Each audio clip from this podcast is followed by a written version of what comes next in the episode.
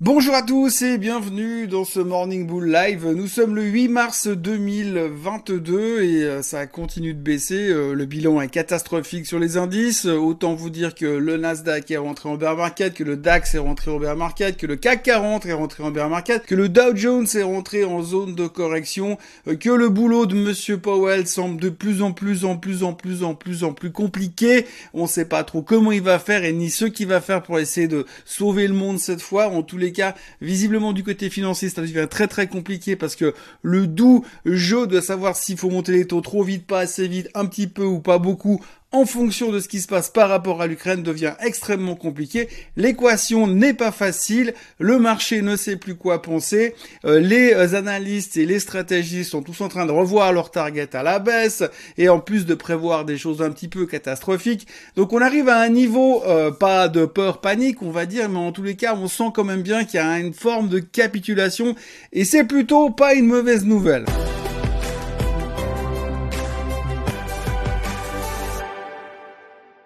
Donc oui, on continue toujours dans la même histoire, pas vraiment pour parler de paix entre la Russie et l'Ukraine, toujours des tensions, toujours aucune visibilité par rapport à ce que veut réellement faire monsieur Poutine. On a également de l'autre côté de toute façon les Européens qui sont en train de tout faire pour essayer de ramener euh, tous les pays euh, de, la région dans la zone de l'Europe au risque de l'énerver, enfin d'énerver machin encore un tout petit peu plus. Euh, on n'arrive pas à faire cette zone d'exclusion aérienne au-dessus de l'Ukraine parce que ça voudrait dire finalement que le temps rentre dans le jeu de la troisième guerre mondiale, donc c'est pas une bonne idée. Enfin, pour l'instant, euh, le marché ne sait pas trop quoi penser de tout ça. Ça crée beaucoup de volatilité. On est monté à 36-37% sur la vol de nouveau. Et puis, on a pas mal de doutes. Techniquement, c'est moche. On a essayé de faire des reversals hier, c'est vrai, sur certains marchés. Donc, il y a encore un tout petit peu d'espoir, mais vraiment, on se raccroche pas à grand chose. La tendance est négative. On est vraiment dans une phase de falling knife. Ça, on est d'accord. Et finalement, on arrive quand même gentiment à cette zone où on se dit, ok, qu'est-ce qu'on a maintenant? Alors l'Ukraine, on sait pas. Forcément, c'est un petit peu le pending.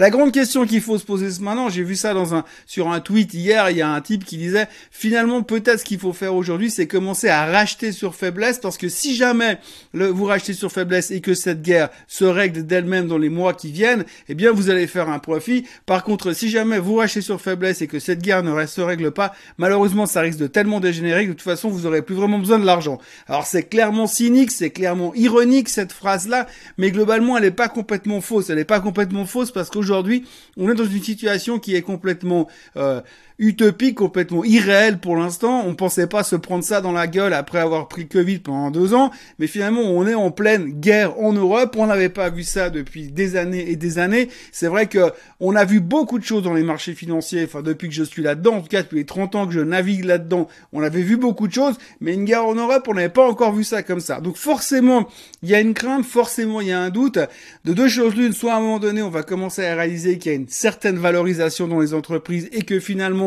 tant que la guerre est contenue, eh bien, il y a encore de l'espoir et il peut y avoir un retournement de situation. En conclusion, c'est très très difficile de savoir s'il faut racheter sur faiblesse, mais il y a quand même un moment donné, quand vous regardez la valorisation des sociétés, quand vous regardez la qualité des résultats de certaines sociétés, peut-être qu'il y a quand même du shopping à faire un petit peu pour ceux qui ont un horizon un petit peu plus long que 45 minutes. Mais si vous regardez par exemple la performance de Google depuis le début euh, de l'année, c'est moins 15%, Amazon c'est moins 25%, Microsoft c'est moins 18%, Apple c'est moins 1%. Apple visiblement en termes de sécurité c'est pratiquement mieux que le disons américain. Hein. Vous achetez des actions Apple, visiblement ça peut plus baisser. Il paraît qu'Apple sont tellement acheteurs sur leur propre titre que de toute façon le titre n'arrive pas à baisser. Et d'ailleurs tant que Apple ne baisse pas définitivement, c'est peut-être ce qui va sauver le marché parce que le dernier rempart pour euh, déclencher un nouveau sell-off massif serait effectivement que l'action Apple craque complètement. Mais néanmoins, le reste, quand vous regardez Microsoft, moins 18%, il y a des opportunités d'achat, il y a des choses à essayer de reconstruire en ayant une vision un petit peu plus longue. Le problème, c'est qu'aujourd'hui, on n'a plus de vision un petit peu plus longue. On a une vision hyper courte. On a juste une vision à 10 minutes et à ce que va annoncer euh, le Kremlin ou ce que va annoncer euh, la Maison Blanche ou ce que va annoncer l'ONU ou l'OTAN. Donc en gros, on est en plein brouillard et les gens ne sont plus capables d'essayer de construire à moyen terme. Mais peut-être qu'on arrive gentiment dans une zone où ça vaudrait peut-être la peine de commencer à se poser des questions. C'est clair qu'on est rentré en bear market, mais on sait et on l'a vu que les bear markets ne durent pas non plus 18 ans, les bear markets durent 6, 12, 18 mois, 22 mois dans le meilleur des cas, dans le pire des cas, pardon. et ensuite ça repart. Donc peut-être qu'il faudra quand même commencer à construire à un moment donné. Effectivement qu'on aimerait bien acheter au plus bas de tous les temps. Tout le monde rêve de faire ça. D'ailleurs, quand vous parlez avec beaucoup de clients, les gens, ils ont toujours acheté au plus bas et vendu au plus haut. C'est un grand classique.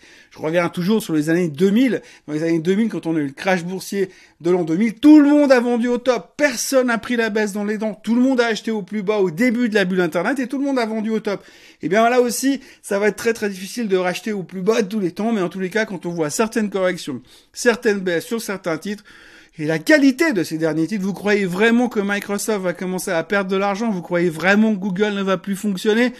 Je crois pas. Simplement, l'impact, effectivement, et la crainte qu'on peut avoir, c'est que ça dégénère complètement au niveau militaire. Mais franchement, encore une fois, si ça dégénère complètement au niveau militaire, je pense qu'on aura bien, bien, bien des autres soucis que ça. Après, il faut parler quand même du job de Monsieur Powell. Il faut parler de ce que la Fed va devoir faire ces prochains temps. Effectivement, on a un marché qui est hyper inflationniste. On a une économie qui est hyper inflationniste. Inutile de vous dire que la hausse du pétrole de ces derniers jours a fait beaucoup de mal à l'inflation, bien évidemment. Mais il n'y a pas lui. Si vous regardez encore d'autres produits, le blé par exemple, le blé a pris 50% depuis l'invasion de l'Ukraine. Il a stoppé régulièrement tous les jours à la hausse, ça n'arrête pas de monter. Et le blé, on en a un tout petit peu besoin quand même, forcément. Euh, un des plus gros producteurs, c'est l'Ukraine et la, Russie, donc forcément, il y a des conséquences là derrière. Ça continue sur le, sur le nickel, par exemple. Le nickel a pris 90%, 120% de hausse depuis quelques jours, depuis le 2 mars, parce que, eh bien, euh, la Russie est un des plus gros producteurs de nickel. Et comme par hasard, il y a aussi du nickel dans les batteries. Donc, il va y avoir un shortage là-dessus aujourd'hui. Donc, il y a pas mal de matières premières qui montent. La plupart sont en hausse depuis euh, un mois, quasiment. Euh, les seuls qui montent pas pour l'instant, c'est le troupeau vivant. Mais tout le reste, ça n'arrête pas de monter. Donc il y a tout ce côté inflationniste qui arrive derrière. Et Monsieur Powell va devoir gérer ça. Et la problématique aujourd'hui, c'est qu'effectivement, sa seule arme momentanée pour essayer de freiner cette inflation, c'est de monter les taux. Et en montant les taux, s'il le fait trop vite, il va freiner l'économie, qui en plus va souffrir de l'inflation et de la peur de la guerre. Et du coup, ça va être la catastrophe. Donc il va être obligé de faire des frappes chirurgicales du côté des taux d'intérêt pour réussir à le faire intelligemment. Et aujourd'hui, comme il y a un meeting de la Fed pratiquement toutes les 6 à 8 semaines, s'il attend chaque meeting de la Fed pour monter de 0,25%, on se demande est-ce que ça va suffire d'ici la fin de l'année. Eh bien ça, c'est la réponse qu'on aura ces prochains temps, mais il faut pas non plus oublier que potentiellement, la Fed peut aussi intervenir entre deux meetings pour monter les taux d'intérêt, ou les baisser d'ailleurs, mais là en l'occurrence c'est pas le sujet. Donc là, le job de Monsieur Powell va être méga méga compliqué ces temps, parce que si jamais il arrive à freiner euh, cette inflation et à résoudre le problème, tout le monde trouvera ça normal. Par contre, si jamais en voulant freiner l'inflation, il freine l'économie et qu'il met le pays en récession, ce sera de sa faute. Puisqu'on parle des prévisions du pétrole, il y a pas mal de buzz qui euh, circulent sur les médias aujourd'hui sur euh, les déclarations de Madame Katie Wood en 2020. En 2020, Madame Katie Wood avait prédit que finalement euh, on avait vu le pic sur le pétrole et que plus personne n'allait demander, avait consommé du pétrole puisque de toute façon il y aurait plus que des voitures électriques et donc du coup le pétrole allait redescendre à 12 dollars. C'était son target qu'elle avait annoncé en 2020.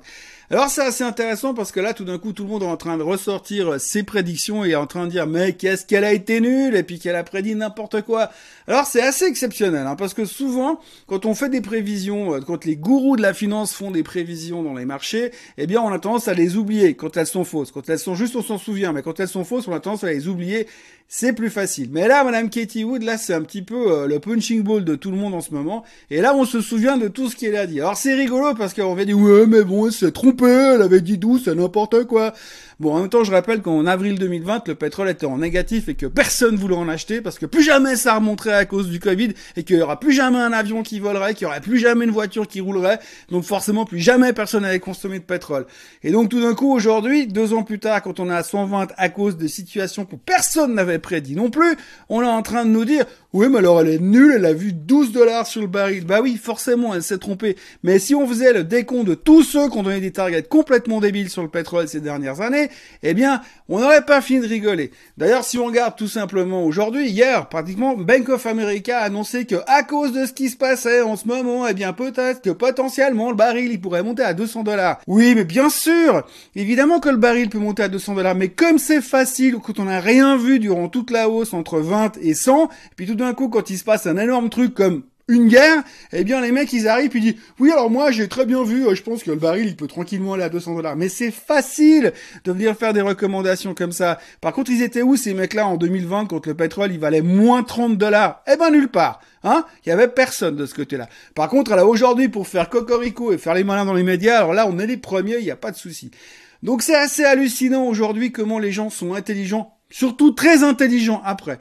Parce que là, tout d'un coup, avec le pétrole à 120, tout le monde a une théorie sur la suite du mouvement. Par contre, le pic du pétrole, le, short, enfin, la disparition de la demande, là, les voitures électriques qui prennent le pouvoir. Alors là, il n'y a plus personne qui parle de ça. Oui, parce que tu comprends, il y a une guerre. Ah oui, forcément, ça change un tout petit peu les paramètres. Et puis en plus, c'est marrant quand même, comme les Européens, l'OTAN et consorts, ils arrivent vraiment bien à prendre des mesures comme interdire la Russie euh, au concours de l'Eurovision, ou bien alors priver les, les, athlètes handicapés de athlètes handicapés russes de participer aux Paralympiques. Ça, ils arrivent à faire très très vite. Par contre, pour supprimer, enfin pour bannir le pétrole russe, ça c'est plus compliqué. Hein. Tu comprends? À cause de l'argent.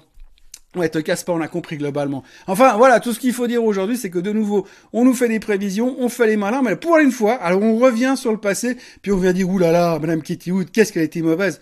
En tout cas, elle, en prend plein la gueule. Et quelque part, quelque part, j'ai presque envie de dire, j'espère qu'un jour, elle va avoir raison. Pas sur le pétrole, mais sur la techno, pour que tout le monde dise, ah oui, finalement, elle a pas eu si tort que ça. Enfin, c'est rigolo, mais en tout cas, dans ce genre de situation, c'est extrêmement impressionnant de voir la communication qui se fait autour de tout ça, et pour voir comment on oublie les choses, et comment on arrive à être toujours très convaincant sur nos visions. Oui, le pétrole, il va à 200 parce que tu comprends, il y a une guerre. Et puisqu'on parle des gourous aujourd'hui, on ne peut pas ne pas parler de Monsieur Bill Ackman. Alors, Monsieur Bill Ackman, pour ceux qui ne le connaissent pas, vous avez sa photo qui s'affiche à côté de moi. Euh, Monsieur Bill Ackman, c'est un hedge fund manager qui a eu euh, des périodes difficiles, des périodes moins difficiles. Euh, il y a eu des fois, il était systématiquement faux pendant des mois, et puis après, il a été juste. Alors, tout d'un coup, il est redevenu une star. Donc, il a un gros fonds qui s'appelle Pershing Square Management, qui globalement cartonne en ce moment, et il a été plutôt pas trop mauvais dans la période du Covid. Alors monsieur euh, Bill Ackman, hier, il a passé un tweet, enfin ce week-end, il a passé un tweet dans les médias pour dire que finalement, selon lui, euh, la troisième guerre mondiale avait commencé et que les Américains n'avaient juste pas compris que c'était le cas. Alors c'est une super bonne nouvelle, c'est très encourageant, on a vraiment besoin d'entendre des choses motivantes comme ça en ce moment. Néanmoins, Monsieur Bill Ackman a passé des tweets, maintenant il refuse de répondre à la presse pour expliquer. Mais alors selon lui, il a expliqué très clairement qu'en fait, au début du Covid, avant que ça dégénère et avant qu'on ait tout ce qui était confinement et, et euh, privation de liberté, on va dire, eh bien lui, il l'avait vu venir dans ses rêves.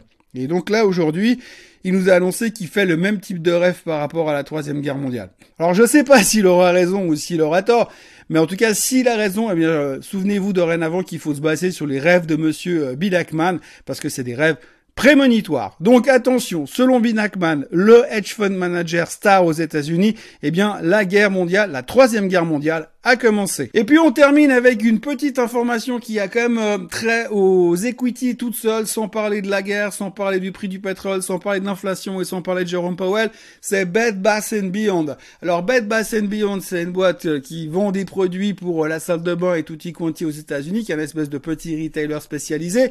Et de l'autre côté, eh bien, on a appris depuis deux jours que monsieur Ryan Cohen, via son véhicule d'investissement perso, avait pris une position de 9,8% dans la société et que dans la foulée, au moment où il a annoncé qu'il avait pris 9,8% de la société, il a dit que ce serait intéressant que la société commence à réagir pour se vendre. Alors monsieur Ryan Cohen, pour ceux qui connaissent pas, c'est le mec qui a pris des participations dans GameStop et qui a déclenché la folie GameStop il y a 18 mois en arrière.